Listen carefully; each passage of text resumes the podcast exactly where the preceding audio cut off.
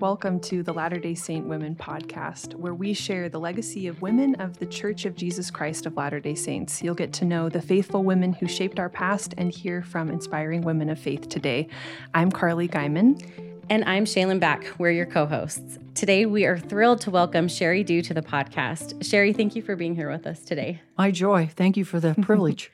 well, and Sheri, I feel like there's many women in the church, myself included, who feel a strong connection to you or even feel like we know you just because of the books and biographies that you've written, the talks that you've given, your service in the General Relief Society presidency. And Carly and I just feel so fortunate to be talking with you oh, today. Oh, yeah. uh, thank you so it's much. my privilege, so thank you. So, Sheri, we were sad to hear about the recent passing of your mother. And as we were preparing for this interview and reviewing many of your talks and interviews, you frequently spoke about your mother and grandmother. And mm-hmm. your grandmother passed when you were quite young. Mm-hmm. And in one of your general conference talks, you said to the world, My grandma was ordinary. And I just feel that. I feel like I'm an ordinary mom, that I do ordinary things just day after day. And it's easy for me to get caught up in that and you know feel like i'm maybe not doing enough. And we would just love to know from you will you tell us about the influence that your mother and grandmother had on you? And then how did these women who may have seemed ordinary to the world how did they leave lasting legacies? Yeah great question. I've thought about this a lot. Uh, let's start with grandma and then we'll go to my mother. Grandma died when i was 11 so think oh, how wow. young i was and yet her imprint upon my life is unmistakable and it's really quite profound and I've tried to figure out why is that? But as a little girl on the farm, I followed her around like her little shadow. I went over to her, her house so we could have school. You know, this is when when I was preschool age, of course, and couldn't read, couldn't write. Uh, later, she was um, absolutely uh, an aficionado of family history. Long became, before it became fashionable I've got letters that she wrote to senior brethren asking doctrinal questions about turning the hearts of the fathers to the children, the children to the fathers. My image of her is going in her home and her being surrounded by quote unquote church mm-hmm. books and stacks of genealogy sheets, which of course we don't even do anymore, right? We don't, but she had stacks of them. And for a good long while, she served I don't know what her exact calling was, but it was like the genealogy specialist in the mission. So at first it was the Western States Mission, and maybe it started as the Central States Mission, then went, went to the Western States Mission. But she would take me, her oldest granddaughter, and we'd drive from Kansas up to Nebraska and down to New Mexico and over into oh, Colorado oh to all of these different district conferences, right? So there I am with my grandma, and she's having me do genealogy, and she's, I don't know, I just, I just loved being with her. And somehow, and again, I've just got to, you know, I'm trying to remember my little girl memories, but somehow, she just implanted in me certain things, like a love for the scriptures. And I think it's, be- I don't remember ever reading the scriptures with her. I think it was seeing her observing read. her uh, practices, yeah, right? Exactly. And I write all over my scriptures. I think it's because grandma did. And I saw mm-hmm. that there were arrows and this and underline and things in the margin. And that's exactly what mine looked like. So I would say to grandmothers, never underestimate the power that you have on your grandchildren, especially when they get to have some concentrated time with you. So I, yeah, she died when I was in the seventh grade. I was only 11 and I was heartbroken. I was crushed. But her influence on me has been profound, as has my own mother's. I'll give you a little, maybe just one episode from my mother's life with me as her daughter. So she was born in Hyrum, Utah, raised in Logan. And then this Kansas farm boy comes out from the Midwest to the Utah State Agricultural College, finds this young, unsuspecting girl, marries Takes her, and drags her, her back to the Midwest. so she, she goes from a place where the church is fully organized, big war, da da da. There wasn't even a branch. There were six other members of the church grandma and grandpa. My grandma was the first member in Southwest Kansas. That's so neat. And my grandpa didn't get baptized until my dad was eight, and they got baptized together in the horse tank. so grandma and grandpa. So picture there's this girl that's now moved from, gotten married and moved to the boonies from Logan, beautiful Logan, Cache Valley. So she's going to church in her in-laws' home with her in-laws, her brother-in-law and his wife, and one other older couple. so I'm born. Three years later, it's time for me to go to primary, and there is no primary. There still isn't a branch. You are the primary. I am the primary. So we discovered the other day, or well, it's actually been a while longer than that. We discovered a minute book where mother held primary for me. She kept oh. minutes. It says opening song, opening prayer. It was either me or mother. The lesson, the closing song, and the closing prayer. The other person gave the prayer. Sometimes it says visitors, which was my one year old brother. and sometimes is so grandma came, sweet. right? Week after week, all year long, she keeps this minute book of what she's doing to give primary to her little girl. My mother, there's never a time in her life that she would have thought of herself as being unusual in any way. She did think of herself as being the most ordinary of women. And when I look at my mother and my grandmother, they were actually quite extraordinary in their faith, their faithfulness, their diligence, their devotion. They were always there. They were always building. They were always supporting, always. And I think they were extraordinary, but the world wouldn't judge them as anything other than an ordinary woman. But in my life, they were, of course, extraordinary. And I think I could point you to countless other individuals whom they served through their church service. As there became a branch and then the district started to grow and whatever, my parents were always there. As long as grandma was alive, she was always there. They were always in the middle of it. They're always serving. They're always holding down their two, three, four, or five callings, however many it took to Mhm. keep this To little keep branch afloat. So I saw extraordinary diligence in them. Nothing flashy. Mother didn't turn heads when she walked in a room, neither did grandma. But they were remarkable in my view. Well, and to be a faithful woman of God, you don't need flashy. But you said diligence. You need diligence. You need that consistency. Just as you were talking about having church in your home and your mother holding primary for you. I mean, me. It's this. It's kind of we're going through that right now at the time of this recording. um, we're in the midst of COVID nineteen when church is canceled, basically, and so I'm just sitting there thinking, like, well, I try to hold primary. It's amazing though to hear that your mother's consistency with that and her diligence. It would have been so easy for her not to hold primary for you. My sisters, yeah, incredible. my sisters and I said when we, when we were home for Mother's um, memorial and her burial, we said Mother was doing home centered, church supported before anybody in Salt Lake City thought was about it. groundbreaking. She Yeah. she Yeah. really was, and imagine the number of women around the world who've been in the exact same situation. thing. Yep. right? They're the first in their areas. They're the first family in their areas to start, and everything starts to build around them. That was my family in Western Kansas. Well, and I That's think too of the perception of ordinary. I think what we think is just ordinary or mundane or everyday might actually be quite extraordinary. Mhm. And you, in reflecting on your mother and grandmother, it's like, no, that actually was pretty extraordinary. And maybe that's hard for us to perceive in Mhm. our own lives and in ourselves. Yeah, I think it's true. We have clearer vision in retrospect. In hindsight, we just say, "Oh, I get that better now than when we're living through it." Mhm. We just do. Wish it weren't the case, but I think that tends to be true.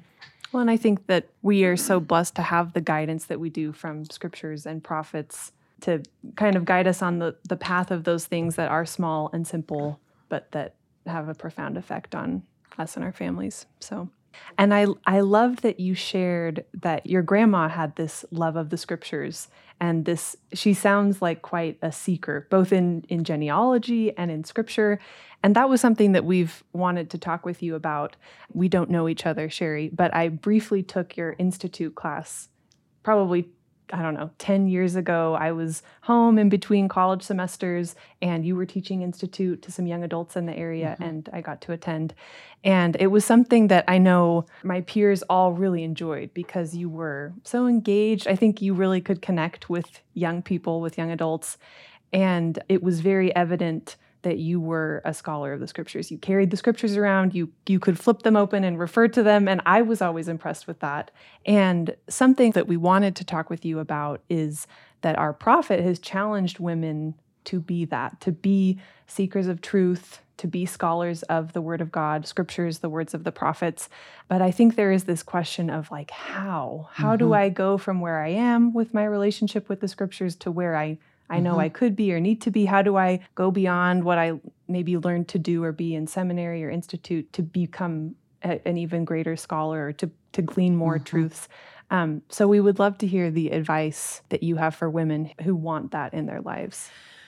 I don't have any magic bullets or any magical answers. And and the first thing I want to say is I, I do love the scriptures, and I, I think it did start with my grandmother, and I'm really grateful for that. And then I had a spectacular. They started home study seminary. See, we didn't have regular seminary because I like I'm the only kid in my high school that was a one. Latter Day Saint, right?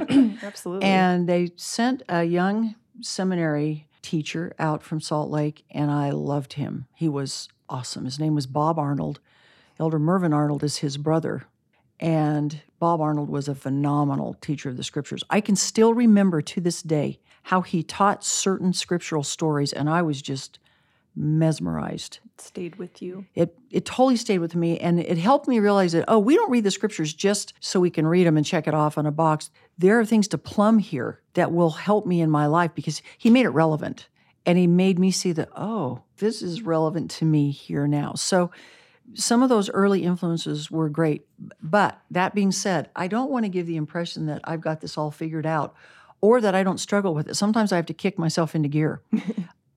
I think part of the reason that the Lord has kept me so busy is because left to my own devices, I'm a little bit of a goof off. and a, a, a little tendency Need an to be- assignment. uh, yeah, yeah. And so I have a, a very deep appreciation for some of the challenges of motivating yourself to get into a pattern until the pattern becomes something you can't live without. Because I think that's what it takes for everybody. Whether we're talking about temple attendance, in the beginning when I went to the temple, it kind of spooked me a little to just be totally candid until a stake president said to me, How's your temple attendance? This is when he's calling me into the stake relief society presidency. And I said, Oh, it's not great. Mm. He said, Just go, Sheri, just go. And so at first, I thought, Okay, he's right. I know he's right. At first, I just went to be obedient. And then it, it crosses over at some point where you say, Oh my gosh, I can't live without this. This has to be a regular part of my life.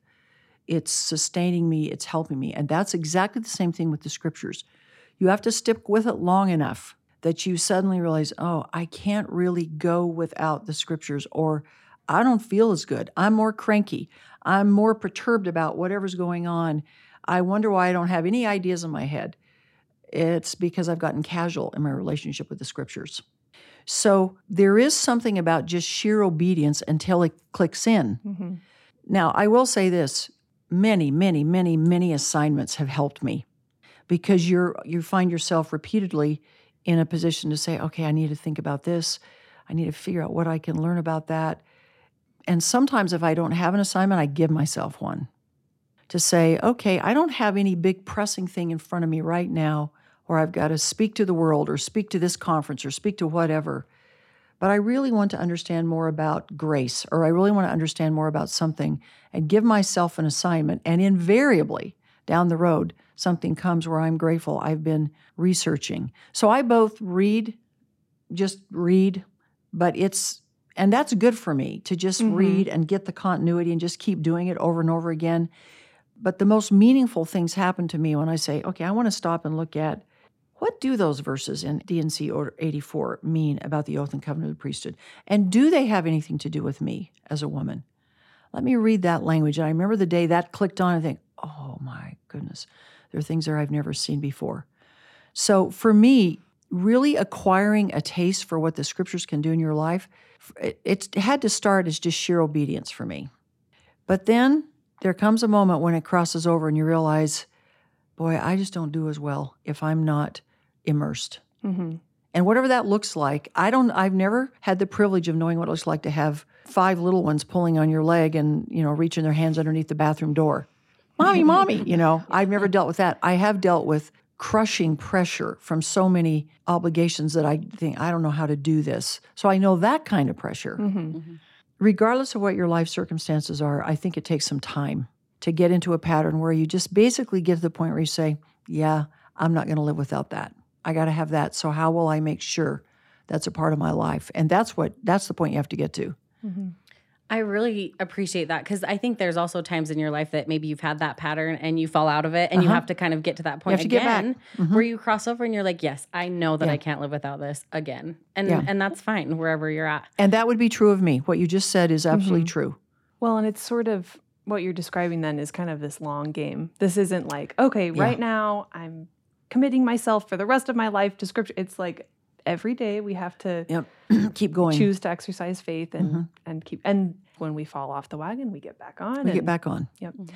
And I think something that you said there too that is important is giving ourselves permission to say, yeah, I'm I'm reading straight through, but I also have these questions or have this assignment or I love what you said about I'm going to give myself an assignment hmm because you've spoken a lot about how questions are good hmm and that if we're not asking questions and then pursuing those Mhm. answers that we're we're probably not receiving revelation or finding well we're not going to find answers if we're not asking questions right Questions are so good. And give yourself a question. You know, I'm not really settled about this policy. I wonder why this is like that. What can I learn from the scriptures and the teachings of prophets, seers, and revelators? The combo there is powerful. Mhm. So, going deep on a topic to say, this is what I'm going to go after for a while. Mhm.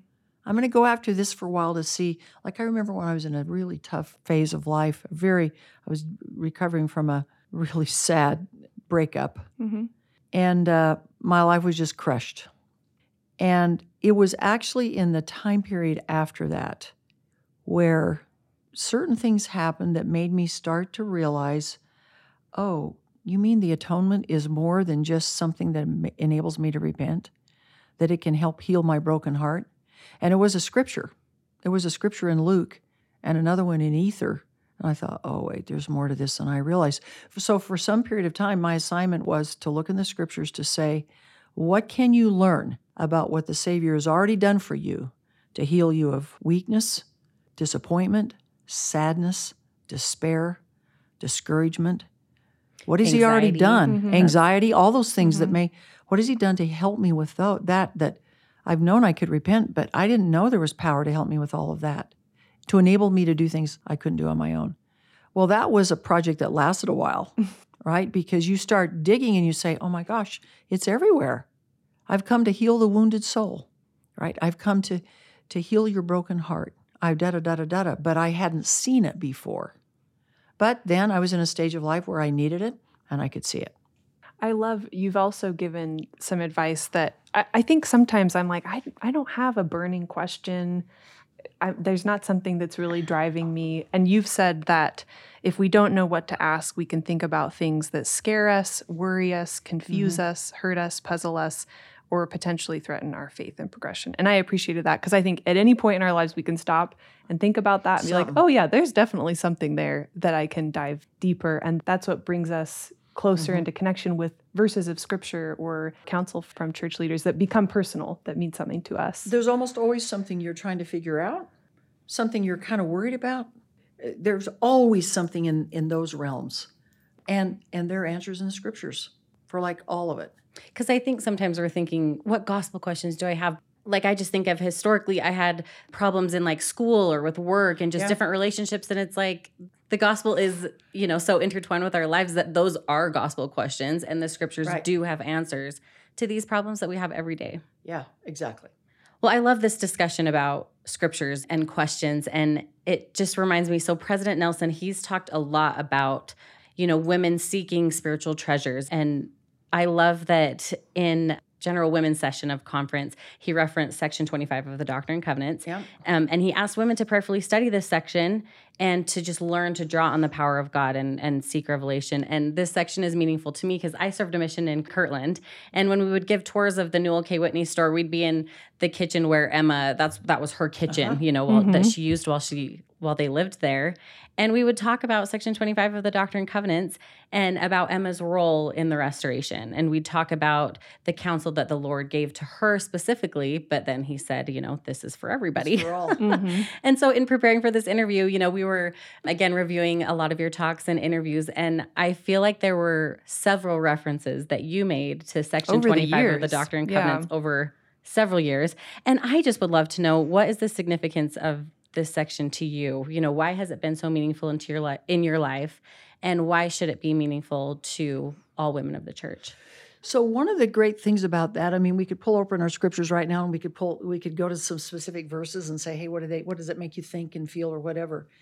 But for me, one of the things that is great about that section is the sheer reality that it was to Emma and that it talked about the important things that she needed to do and then said, This is to all. And to me, that is a bigger message that says, Look, Emma had a divine orbit. I like to call it a divine orbit. She had I an like orbit that. she was going to work in, and people were going to come inside of her orbit. And her orbit was pretty big because she was married to the president of the church and to the prophet of this dispensation. But every woman has an orbit, every single woman. If you even start to do the math, you think about, okay, you're both young and you've got a lot of life ahead of you. And start think about how many people do you think you'll have direct influence over in the course of your life? It's an astonishing number. So when you think about that, every woman has, and I'll, and I'll, and I'll interrupt myself to say, and every time somebody, people say, well, you know, but women don't have the influence that men do in the church. And I think, oh yeah, don't even get me onto that topic because we won't have enough tape to, or however we're digital. I guess digital, you never run out of tape. But um, I date myself by saying tape. But I think we we don't have enough time to go into that. But the fact is, nobody influences men more than women. Nobody influences young men more than young women. And I, having just lost my mother, the the impact that a mother has on her children is just undeniable and it actually can't be duplicated by someone else. So, in the course of your lives, you're going to have influence on how many people in your orbit. It's going to be thousands of people in your family, in your communities, in your neighborhoods, in your wards, in your extended family, with your friends, where you work. It's going to happen.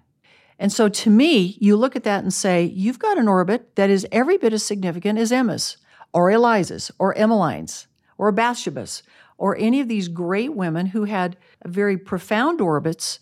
But is it more profound than yours? No, I would argue no. Different than yours, maybe, but not more profound and not more important, and certainly not more important to the Lord. So imagine if every woman actually believed she could change lives constantly if she would adhere to the kinds of instruction that the Lord, through the prophet Joseph Smith, gave Emma. And I think President Nelson, what he's saying to us today is I'll do that for each of you. I plead with you to increase your capacity to receive personal revelation. The purpose of that being to say, Find out what you need. find do. out, find out. And I'm going to guide you because, by the way, I need you. And the Lord knows how incredible the influence of women is. And women have a way of touching each other and touching people in just a very, very personal, emotional way. He knows that. He knows that. And so every woman who is open to being, to truly consecrating as we do in the temple, and to truly saying, I'm you, you got me, whatever you want. Imagine the impact of that to change the world. So I think that's what 25 signals for every single woman. And we see it in this pattern of Emma, but I think that was meant for all of us as much as for Emma. Probably helped Emma in the moment and helped all the rest of us forever. Oh, I appreciate that so much. And I think what I was thinking about as you were describing these orbits is that they are unique and that they're mm-hmm. different. And really, the only person that can decide or help you decide what your role is is it's between you and It's God. you. And that's the beautiful message that I think we're getting from President Nelson and other church leaders is your mission is going to be different than the woman next door or the woman in your ward or or even the women that went before you. And so find out what that is and the impact is immeasurable. So let's look at President Nelson for a second, can we? So he's been married to two astonishing women. His first wife, Sister Dantzel Nelson, from all accounts, and I did meet her but didn't know her really well, but from all accounts was extraordinary. Well, she raised t- uh, 10 children. 10 children, As and- her husband's going through medical school and, training. I 10 can't, children. I can't imagine it. and and had profound influence on him in so many ways and he's the first to acknowledge it in fact he did in a general conference mm-hmm. talk where he talked about being so discouraged because some of the mm-hmm. children he'd operated on died and she mm, said Go back to the lab. get back to the lab Yep. the path of sister wendy nelson is different she's born no children much to her sadness but that hasn't been what she was called to do but she's been called to stand by him in his in his later years so those orbits are really different is one more important than the other? No. They're both profoundly important. And I think that too, I think number one, that that's part of the reason President Nelson's had this amazing experience to have these um, an amazing wife in Dantzel, an amazing wife in Wendy, and nine amazing daughters and a daughter in law who's off the charts. So he has seen and experienced with his own eyes the power that women have as mothers, grandmothers, aunts, teachers, leaders, and so forth. And he's seen it up close and personal. So I think he's basically saying to the rest of us, come on, girls, mm-hmm. let's go. Mm-hmm. You can do this. And I, I know you can do it because I, I'm watching it in my own family, and they're just a little microcosm of the church. Well, and what it says to me too is that comparison is is kind of a waste of time. It's bad. Yeah. Because and that I think can be such an encouraging and needed message for women because Amen. it just doesn't it doesn't do you any good to look at the woman mm-hmm. next to you and her role and her mission and her orbit because it's going to be different than yours mm-hmm. and it doesn't there is no lesser than or greater than. It's just, it's your own. No one will ever be happy trying to live someone else's life. The only way you can have peace of mind is when you know you're where the Lord wants you to be. And that's also the way, the only way you can deal with disappointment. Mm-hmm. It's the only way. Mm-hmm. It's the only way I've been able to deal with not having the chance to get married, at least yet, or have children, which I will not be able to have children here now. It's too late. And the only way is the only comfort is okay, but I feel pretty confident I'm where the Lord wants me to be. That's the only mm-hmm. way you can cope with it. And everybody deals with disappointment. Mm-hmm. mm-hmm. Everybody has to deal with things that they didn't expect and take them differently in a different way than they thought would go. Mm-hmm. Well, this is a perfect transition to our next question, which is that you, Sheri, were the very first unmarried woman to serve in the General Relief Society presidency is that correct? I think, or at least we, in modern. I think we think that's true. Yeah, I, have always wondered if that was exactly true, but it certainly recently, in, yes. as far as we know, yes, yes. as far yeah. as we know, as far as we know. And to speak of your your impact, you know, I think your words and experiences as a single woman brought comfort and inspiration and perspective to so many people. And in particular, I think about your um, 2001 General Conference talk, Are We Not All Mothers? And I think that that had such a huge impact on the way that we, as members of the church, leaders in the church, as the way that we talk about women and women's roles and what it, what it really means to be a mother. And as we were preparing for this interview, I read a really interesting account that I had never heard before of how that talk came about. And I think we hadn't heard it before, and we would love for our listeners to be able to hear kind of the impetus for that talk. What brought sure. that about? Sure. So, the general officers of the church have the chance, in a non COVID world, they have the chance, a pre general conference, to be invited to some of the general authority training. And that was I think they were invited even to even more mm-hmm. than uh, we were, but we were invited to come as well to quite a bit of it, and we were in a general authority training session, uh, one of those days right before general conference, and the general authority that was leading the discussion stood up at the beginning of a, a very long all morning session and said, Today we're going to talk about the way that we, as general authorities and general officers of the church, can try to help strengthen the families of the, of the church. And so he started asking questions of the audience again. But picture what it is: it's mostly men. Mm-hmm. I know. I'm it's all the general few, authorities. A few colored blouses and or jackets. Nine. There's nine. nine. That's it. And so he starts asking questions, and was certainly involving us as part of that conversation. Right off the top, somebody said something about it was answering a question that he posed and answered it by referring to, well, when a woman does da da da, and he stopped the person. He said, Anytime you refer to a woman, I want you to call her a mother. And he did the same thing when somebody referred to men. No, no, no, call them fathers. We're talking about mothers and fathers. He did it over and over and over and over. And after a while, I started to slump down in my chair. And I, and I got a just sick feeling. I looked around and I thought, I am the only person in this room who's not married. And I felt increasingly, by the time we had sat through four hours of that, I felt like I'd been beat to a pulp. I was crushed. And I'd learned a long time earlier to deal with insensitive things that are said in the church because they're said all the time. mm-hmm. This wasn't the first. No, no, no. But it was coming from somebody I admired and respected immensely, and I felt like it was a personal indictment on me. I couldn't get out of the room fast enough. Got back, walked ahead of my of the rest of the women. I couldn't get I couldn't get back to my office in the Relief Society building fast enough to close the door and just cry. And at first, I was deeply sad. You know, we got through General Conference and I was sad. And then I got mad. I was just mad. I thought, how can you do this? How can you, with a, with a wave of your hand, just disregard so many members of the church who, for whatever reason, at the moment aren't married and probably want to be? How can you do that? How can you, can you completely? And I was I was stewing about that for a long time. This was in April conference. I stewed about that for months.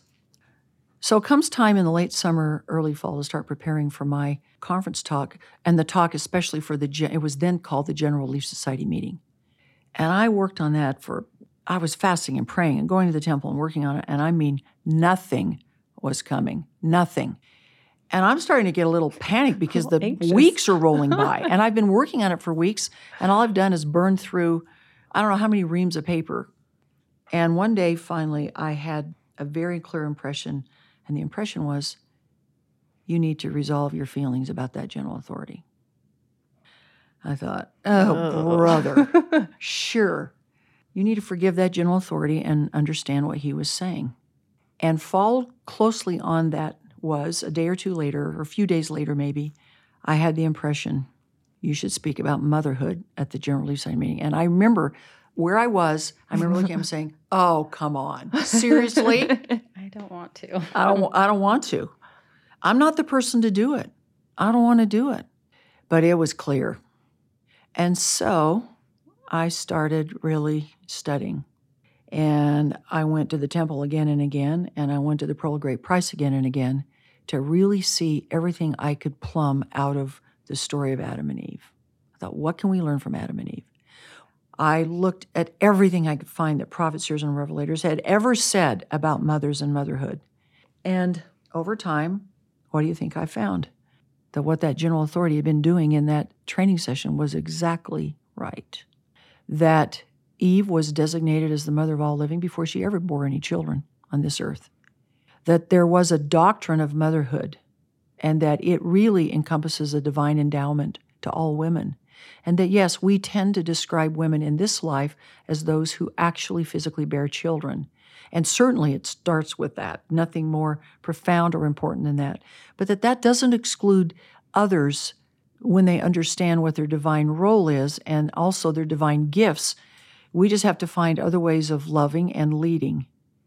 Again, for those of us who haven't gotten to bear children. So, what I found was that whether or not he did what he did in that training session was done artfully doesn't really matter because what I found in giving the message was, oh, are we not all mothers? Yes, we are. And one of the interesting things about that, so that message was a very hard fought message. It was a, a tutoring, a really serious, uh, extended tutorial for me. And as it turns out, it was better delivered by someone who hadn't had the privilege of having having children. Because the minute a woman and i didn't see that at the time but the minute a woman of seven a mother of seven gets up and talks about how great it is to be a mother everybody's kind of going well yeah of course you've got to say that. This is the choice you've made in your life and da da da da da it's been your experience yeah, yeah. it's been your experience. I, I didn't actually even realize that until i was a fine point was put on it it would have been that was 2001 right so this would have been about five years later. I was speaking at a conference for young adults in Europe. It was being held in Salzburg. And it became really clear in talking to the girls there that they had been fed a steady diet from a lot of the society in which they were living in, that there wasn't anything great about being a mother. And so I set aside my remarks and said, okay, let's talk about this. And we started mm-hmm. talking about motherhood the rest of the time. And afterward, the State Relief Society president in Salzburg, who was kind of hosting me, pulled me aside and we were we were leaving the conference and she said, I think you tricked everybody. because nobody expected you to talk about this, but you talking about it is stronger than if I had talked about it simply because I could say to these girls, let me tell you what you don't want to do. You don't ever want to keep yourself from the chance to be a mother, to get married and be a mother. I wouldn't be able to live with myself if I had done that and it's hard enough mm. as it is. So when you say it that way, that's a different thing than a mother of six getting up and saying blah blah blah blah blah. Being a mom is Absolutely. so important. Yeah. And I'm not saying that, that that women who've born children shouldn't talk about motherhood. Don't misunderstand me. Not at all. I just didn't realize until after the fact that actually deliver that message from the mouth of someone who hadn't had the privilege made it ring more true for some. Mm-hmm. Maybe I'd say it that way. Yeah.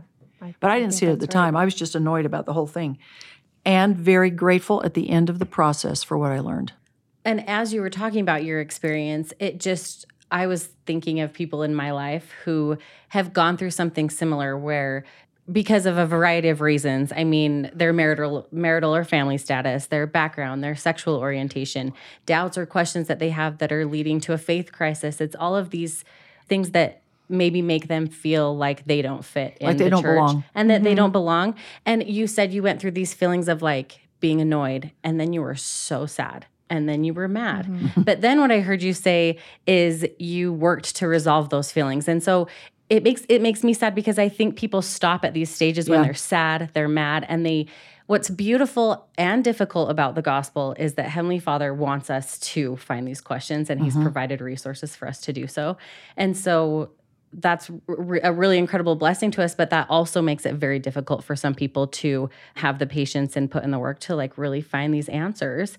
And i just want to know what advice would you have for those who might feel like for all of these reasons or whatever other reasons they feel like there's not a place for them in the church or that they don't belong Okay, so I want to answer that from two sides if I could. First of all, for those who feel that they are firmly root, rooted and grounded in the church, one of the things that we have to guard against is being sure that we don't become impatient with those who are still struggling to get there. yeah And sometimes, in fact, often, we have to be the one to build a bridge to them Mm-hmm. because they're not at a spot where they can build a bridge.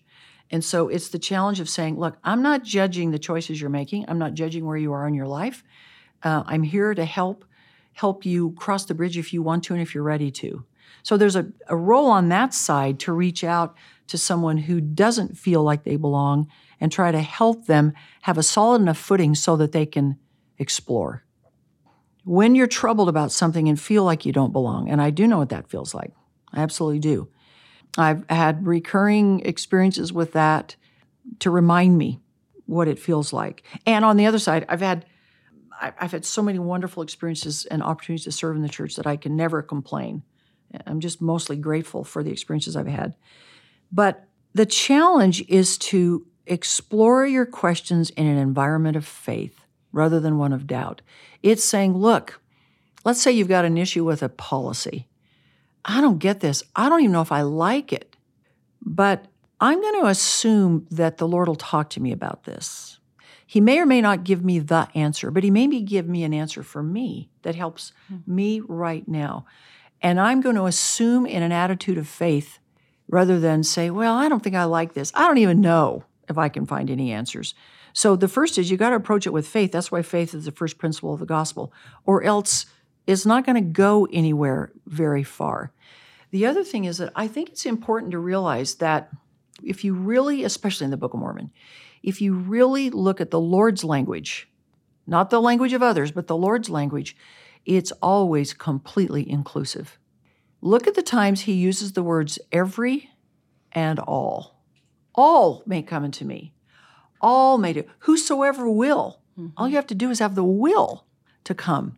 So when you look at the Lord's language, it's every race, it's both genders, it's all ages, it's all nationalities, it's all languages. And I think in the church that we do some amazing work in sending the signal about how serious we are about that. And I think culturally we still have a ways to go. Mm-hmm. I th- and that's on all of us. Mm-hmm. That's on every one of us and how we make the person sitting next to us in the pew, when we get to go back to the pews, how we make them feel and how welcoming we are of them to make them feel like, no, no, no, if, if you're married now or not, if you're, uh, regardless of what the color of your skin is, regardless of what your native language is, the Lord says all, all the time in the scriptures, particularly the Book of Mormon. That's a fun little project to explore. Mm-hmm. Look at all the times the Lord says all and every. Well, and that was so insightful that you began your answer with people who do feel like they are deeply rooted in the gospel and our role in this inclusivity and changing the culture. Yeah. Mm-hmm.